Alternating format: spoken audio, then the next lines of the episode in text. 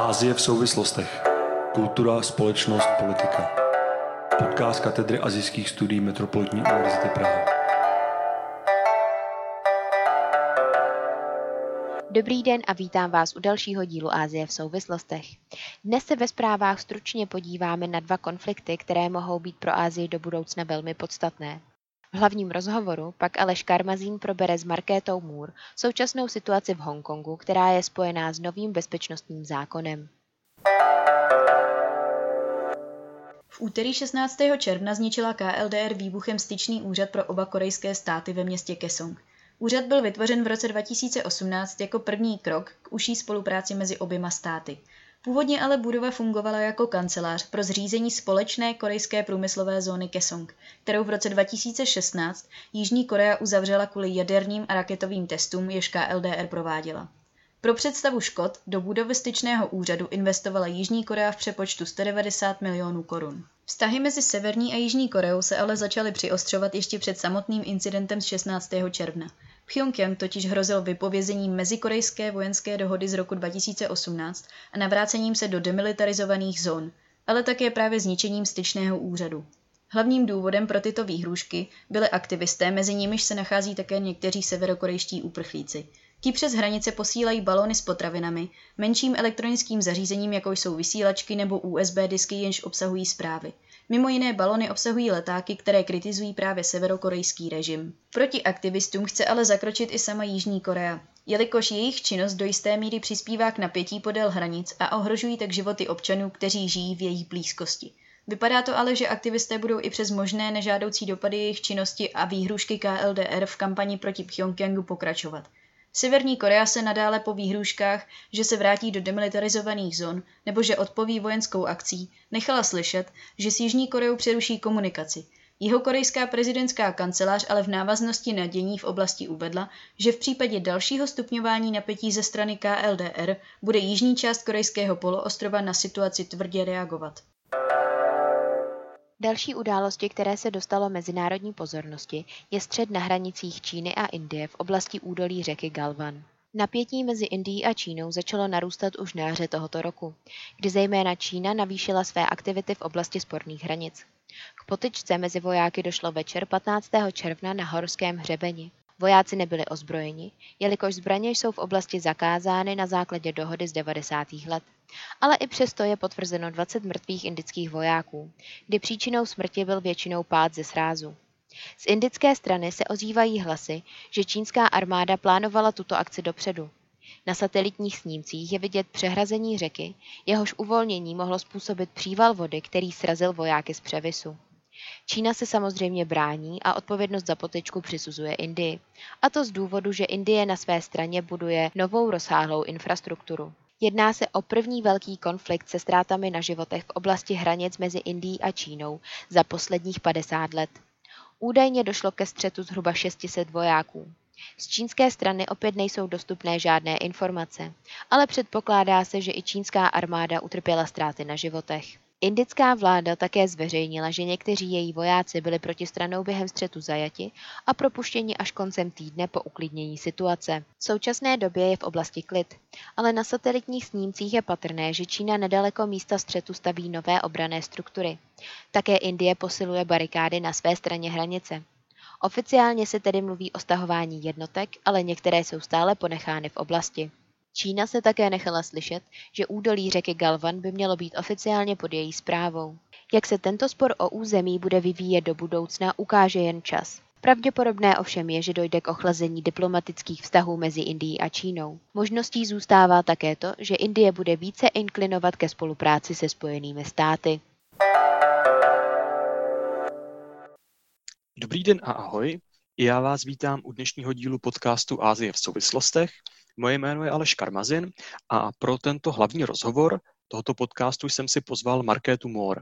Markéta Moore je vystudovanou socioložkou, která získala doktorát na Hongkongské univerzitě a zároveň taky v Hongkongu dlouhodobě žije.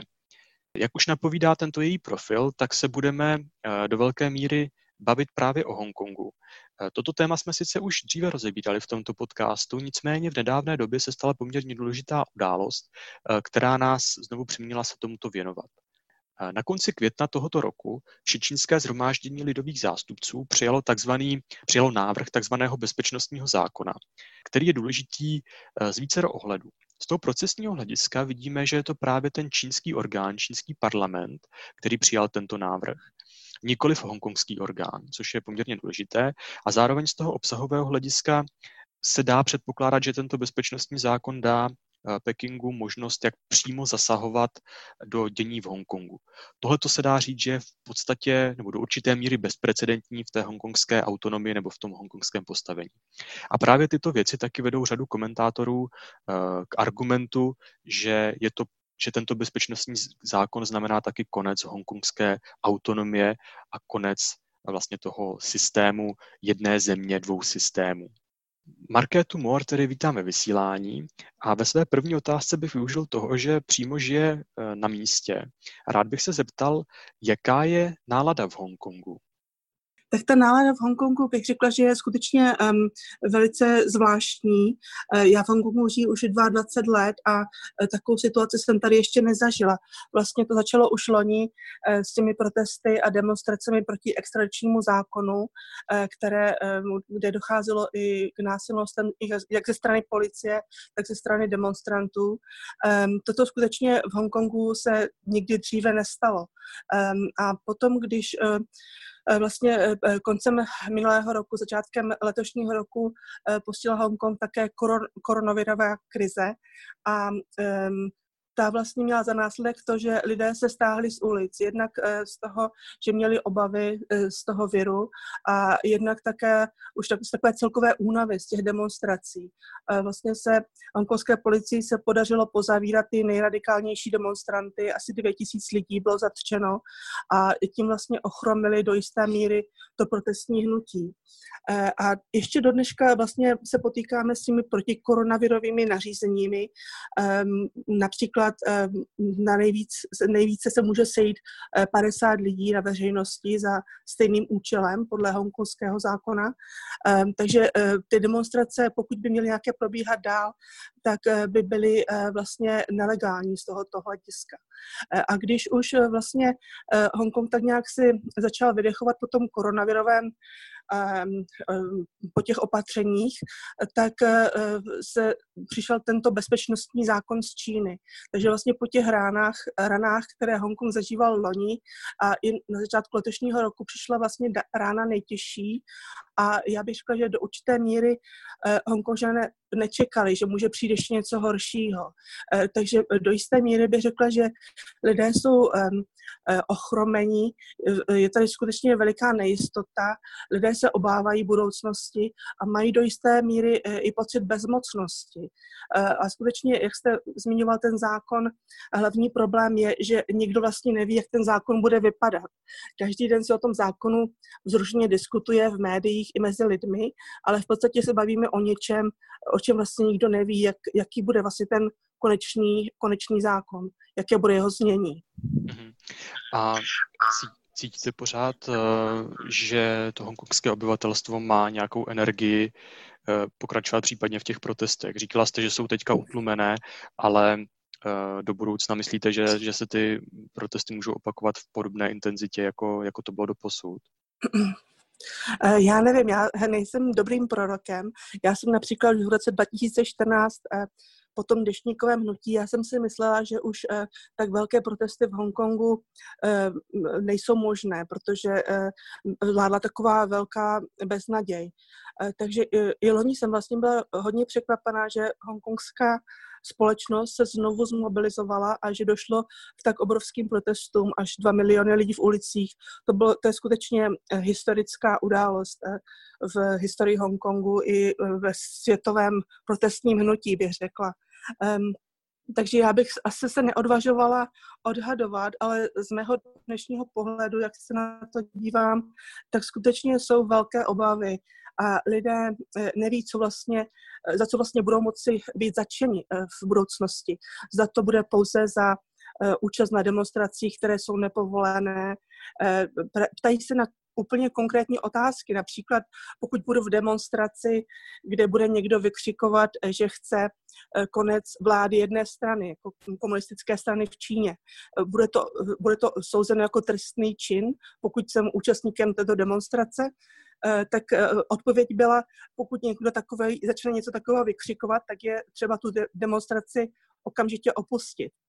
Takže vidíme, že eh, tady bude vznikat spousta situací, které jsou velice nejasné a které budou zasahovat eh, každodenní životy lidí, jak se, jak se Hongkonžané obávají. Mm-hmm. Jak jsme naznačovali, tak ten zákon je pořád uh, zatím v jakémsi stádiu návrhu, přičemž tady je schválený ten návrh, který obsahuje asi sedm bodů, které jsou poměrně obecné. A jak, jak sama říkáte, tak zatím nevíme, co přesně z toho zákona vzejde za konkrétní podobu. Každopádně tušíte tam nějakou jako nejdůležitější změnu nebo nejdůležitější oblast, eh, která se v rámci toho zákona může, může udát. Eh, například eh, jeden, jedním z těch bodů toho návrhu bylo, že byl návrh že vlastně má vzniknout jakási bezpečnostní agentura, která bude řízená přímo, přímo z Pekingu nebo z pevninské Číny a to v podstatě ty eh, vyjádření třeba té čínské strany nebo Peking, Pekingu potvrdili. To znamená, to je jako jeden z těch bodů. Nebo tam vidíte třeba, že je tam ještě něco důležitějšího pro, pro vlastně život obyvatel a pro tu situaci Hongkongu? Eh, tam je, tam je těch věcí hodně. Eh, jedna ta věc, vlastně, jak jste mm, upozornil, tak to jsou vlastně úplně nové složky a struktury, které, o kterých vůbec nevím, jak budou fungovat. Eh, podle toho, co víme, podle těch různých mm, údajů, například od agentury Nové Číny a dalších, bude bude čínská tajná policie v podstatě Hongkongu, v Hongkongu působit legálně. Eh, myslím si, že většina lidí si myslí, že tady již působí, ale zatím, eh, zatím působí, není tady legálně. Takže ta tady bude legálně sbírat informace o hongkongských občanech a není úplně jasné, komu bude podřízena. Jestli bude podřízena policejnímu prezidentovi nebo přímo svým nadřízeným v Číně. Takže vydat hongkongským orgánům nebo přímo čínským orgánům. Dále se mluví o určité hongkongské bezpečnostní agentuře, která se bude zodpovídat Pekingu a která bude vedena správní, správkyní města Kerry Lamovou. A ta, tato bezpečnostní agentura má, bude vybírat soudce k případům souvisejícím s národní bezpečností. Takže toto, je, eh, toto bych vel, řekla, že je velký zásah do hongkonského eh, nezávislého soudnictví. Eh, a vlastně tady dojde k propojení výkonné a soudní moci pokud se toto uskuteční. Takže Kerry Lamová by měla vybírat soudce k těmto případům, které souvisí s národní bezpečností. Ehm, dále je tady problém, že konečná interpretace toho zákona bude příslušet Pekingu. Ehm, v, podstatě už jsme zažili v minulosti, že eh, eh, Peking reinterpretoval ehm, návrhy nebo usnesení usnesení nejvyššího soudu v Hongkongu. Takže tyto zásahy tady už byly v minulosti, eh, ale eh, jak jste zmínil na začátku, nyní je situace daleko vážnější s tím, že vlastně je tady zákon, o kterém nikdo nic neví, neví o něm nic ani Kerry Lamová, ani hongkonští delegáti toho všečínského zhromáždění lidových zástupců, ani ti nevěděli o tom, že bude na pořadu dne, dozvěděli se to až tam, když tam byli a dostali 48 hodin na to, aby se k tomu zákonu vyjádřili. Ehm, a dnes eh, ráno na ehm, veřejnoprávní stanici ehm, vysvětloval ten jeden z těch hongkonských delegátů, eh, že sice podal své připomínky, ale odmítl sdělit, jaké připomínky podal. Říkal, že je vázan eh, slibem mlčení. Takže ani hongkongští takzvaní reprezentanté, reprezentanti nebo delegáti hongkongští, kteří mají zastupovat zájmy hongkongských občanů v Pekingu, nejsou schopni říct nebo odmítají říct, jaké byly jejich připomínky k tomu zákonu, který neviděli. Takže eh, takhle bych asi zhrnula několik těch bodů. Mm-hmm. A myslíte si, že teda tyhle ty změny, tak jak se zatím rýsují, samozřejmě neznáme tu konečnou podobu, eh, by mohly znamenat teda konec vlastně toho autonomního postavení Hongkongu v rámci Čínské lidové republiky a konec toho modelu té jedné země a těch dvou systémů, to znamená koexistence nějakého toho pevninského systému a nějakého úplně jako jiného systému v Hongkongu? Hmm. Já si myslím, že toto je opravdu nejvážnější hrozba za těch, za těch posledních 22 let. Um, je to vlastně ohrožení toho statusu Hongkongu jako zvláštního autonomního regionu. A už vlastně jsme viděli, že se k tomu vyjadřovali eh, představitelé Spojených států, eh, představitelé Velké Británie, Evropské unie, že to také vnímají jako velice zásadní problém a že tento status je skutečně ohrožen. Eh, je to hlavně, jak jsem zmínila dříve, toho propojení, propojení toho hongkongského a čínského právního systému. Um, toho common law, britského zvykového práva a civil law, občanského práva v Číně. Um, toto, tyto právní systémy měly fungovat uh, nezávisle na sobě, odděleně po 50 let od toho roku 1997 po přechodu pod, um, um, pod, vládu, pod vládu Číny.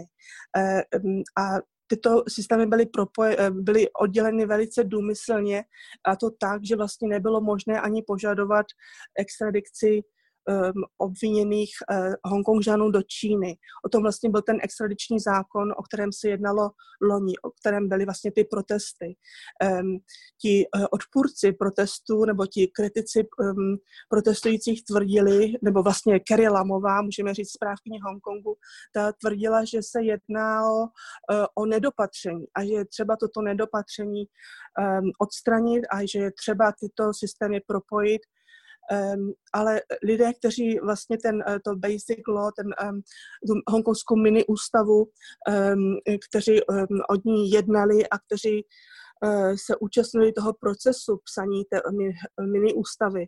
Eh, ti eh, naopak říkali, že toto byla pojistka, pojistka, která měla oddělovat tyto dva systémy, tyto dva právní systémy. Takže nyní vlastně nejenom, že ta pojistka tady nebude, ale že, což vlastně byl, měl být ten extradiční zákon z Loňska, který nakonec byl, byl odsunut, který, o kterém se už dále nebude jednat, ale dochází k něčemu ještě daleko horšímu, vlastně k tomu, že ty systémy budou úplně eh, propojeny eh, s tím, že vlastně eh, dosud v Hongkongu byl nezávislý soudní systém, nezávislé soudnictví, právní systém, byla tady vláda práva a nyní se má propojit s tím čínským systémem, kde víme, že právo vlastně existuje jen jako prostředek, mocenský prostředek dosažení, dosažení politických cílů. Takže to je úplně jiné, jiné pojetí vlastně práva a z toho skutečně mají lidé obavy, protože i teď se vlastně mluví o tom, že v některých specifických případech lidé, kteří budou Eh, obviněni eh, z narušování národní bezpečnosti, vlastně budou odesláni do Číny a budou souzeni v Číně a v Číně budou eh, si odpikají svůj trest. Takže vlastně ten extradiční zákon, který se nepodařilo prosadit loni, ten vlastně bude součástí tohoto národního zákona o národní bezpečnosti. Myslíte, že tyhle ty změny by pak měly nějaké dopady i v konkrétních, řekněme, ekonomických sektorech, jak řekněme obecně v nějakém trhu nebo v kapitálových tocích, kdy samozřejmě Hongkong je významné centrum, eh, světové i regionální, nebo třeba i případně pro hongkongské univerzity a podobně? No, tak uh, hongkongské univerzity uh, určitě tady mají uh, všichni lidé, kteří se zabývají um, nějakým eh, eh, vlastně vyučováním, předáváním informací, eh, které se zabývají nezávislým výzkumem a zvláště výzkumem, který se týká Číny, tak skutečně tito lidé mají obavy, jak ten nový zákon ovlivní jejich další působení.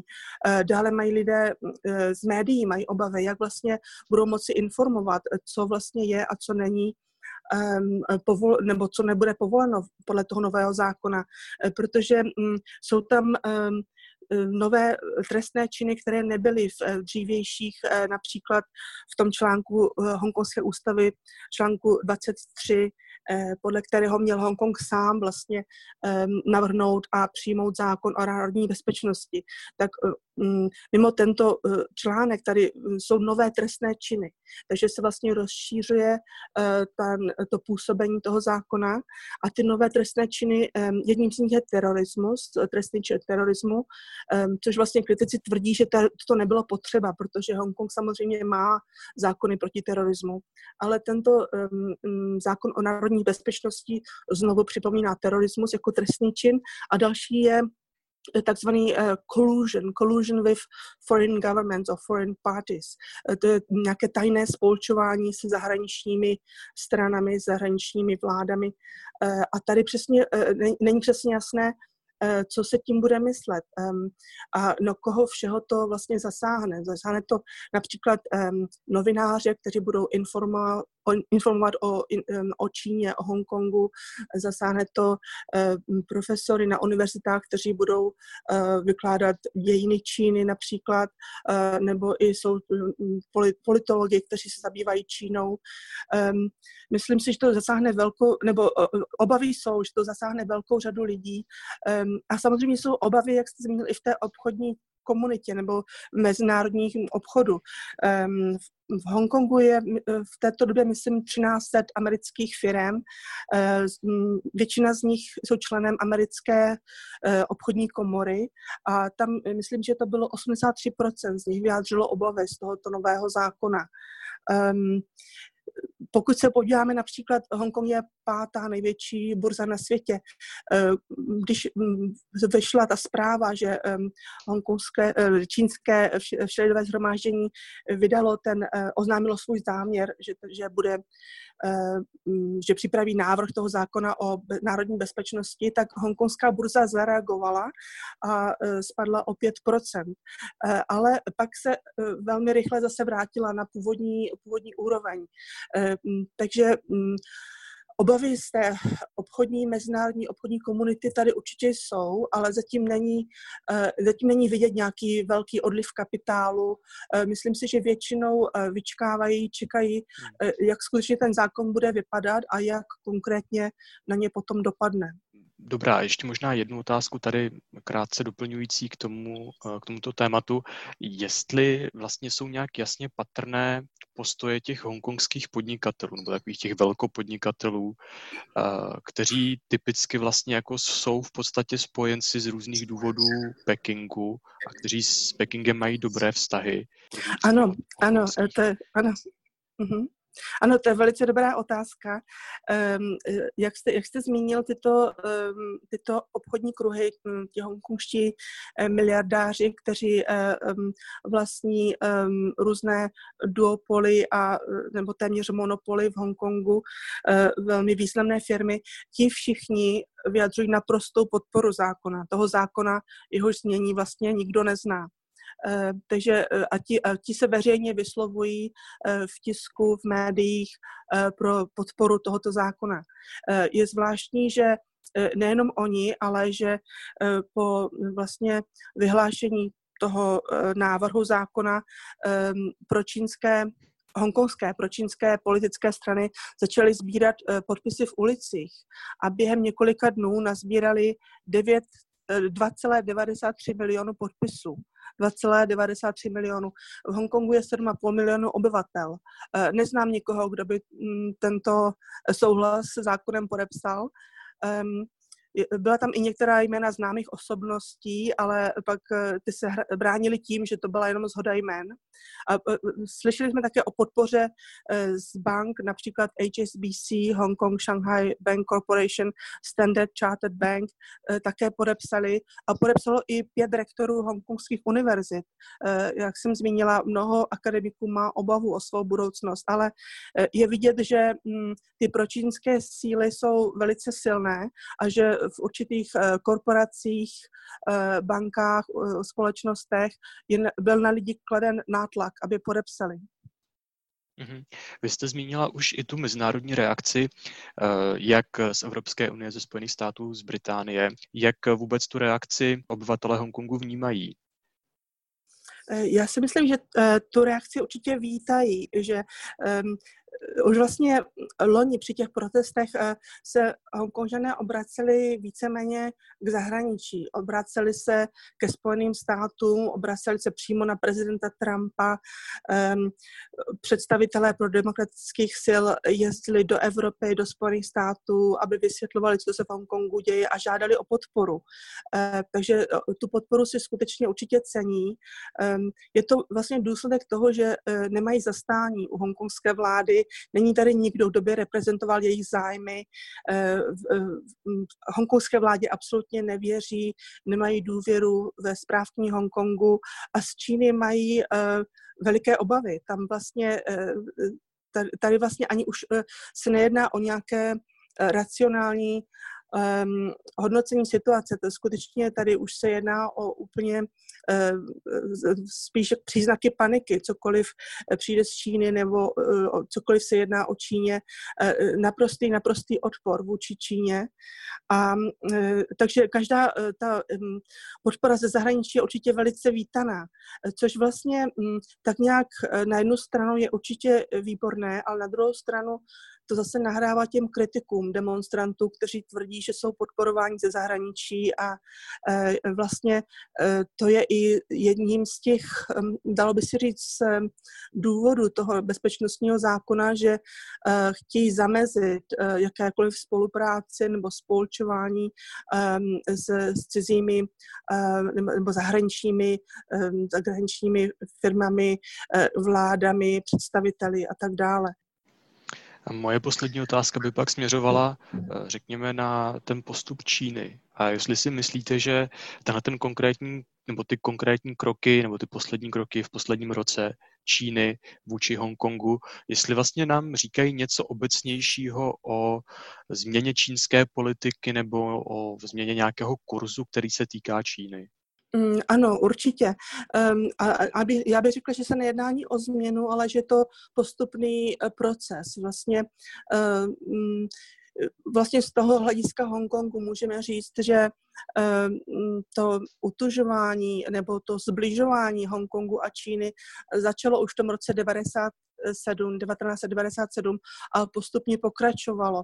E, jsou tam určité různé mezníky, kdy vidíme, jak Čína se snaží zasahovat do určitých oblastí. E, zmínila jsem ty reinterpretace e, například nejvyššího soudu hongkongského, další snahy o ovlivňování vzdělávání v Hongkongu, ovlivňování společenských organizací a vlastně ten, ty poslední zásahy by se dalo říct, vlastně poslední nezávislý prvek Hongkongu nebo autonomní eh, to hongkongské soudnictví, hongkongský právní systém. Eh, takže vlastně se jedná o takovou systematickou snahu ten Hongkong přiblížit více a více Číně, což na druhé straně nevím, jestli Čína se určitě uvědomuje důsledky svého jednání, ale Čína také Hongkong potřebuje a často pokud potřebuje Eh, v zahraničí eh, například podporu nebo eh, nechce, například i někteří novináři, pokud nechtějí na tiskových konferencích říct, že jsou z Číny, tak řeknou, že jsou z Hongkongu nebo z Tajvanu. Um, takže Hongkong, Čína Hongkong používá vlastně jako takovou um, svoji um, um, se dalo říct, takový svůj štít na mezinárodní scéně občas. Um, s tím vlastně ale, jak eh, se snaží eh, z Hongkongu udělat další čínské město, jak mnozí kritici tvrdí, tak i Čína vlastně přijde uh, o tu možnost mít Hongkong pod svou vládou, ale jako autonomní území, jako svobodný přístav, jako místo, kde, kde lidé měli důvěru v právní systém, mhm. ať už podnikatele nebo i ano.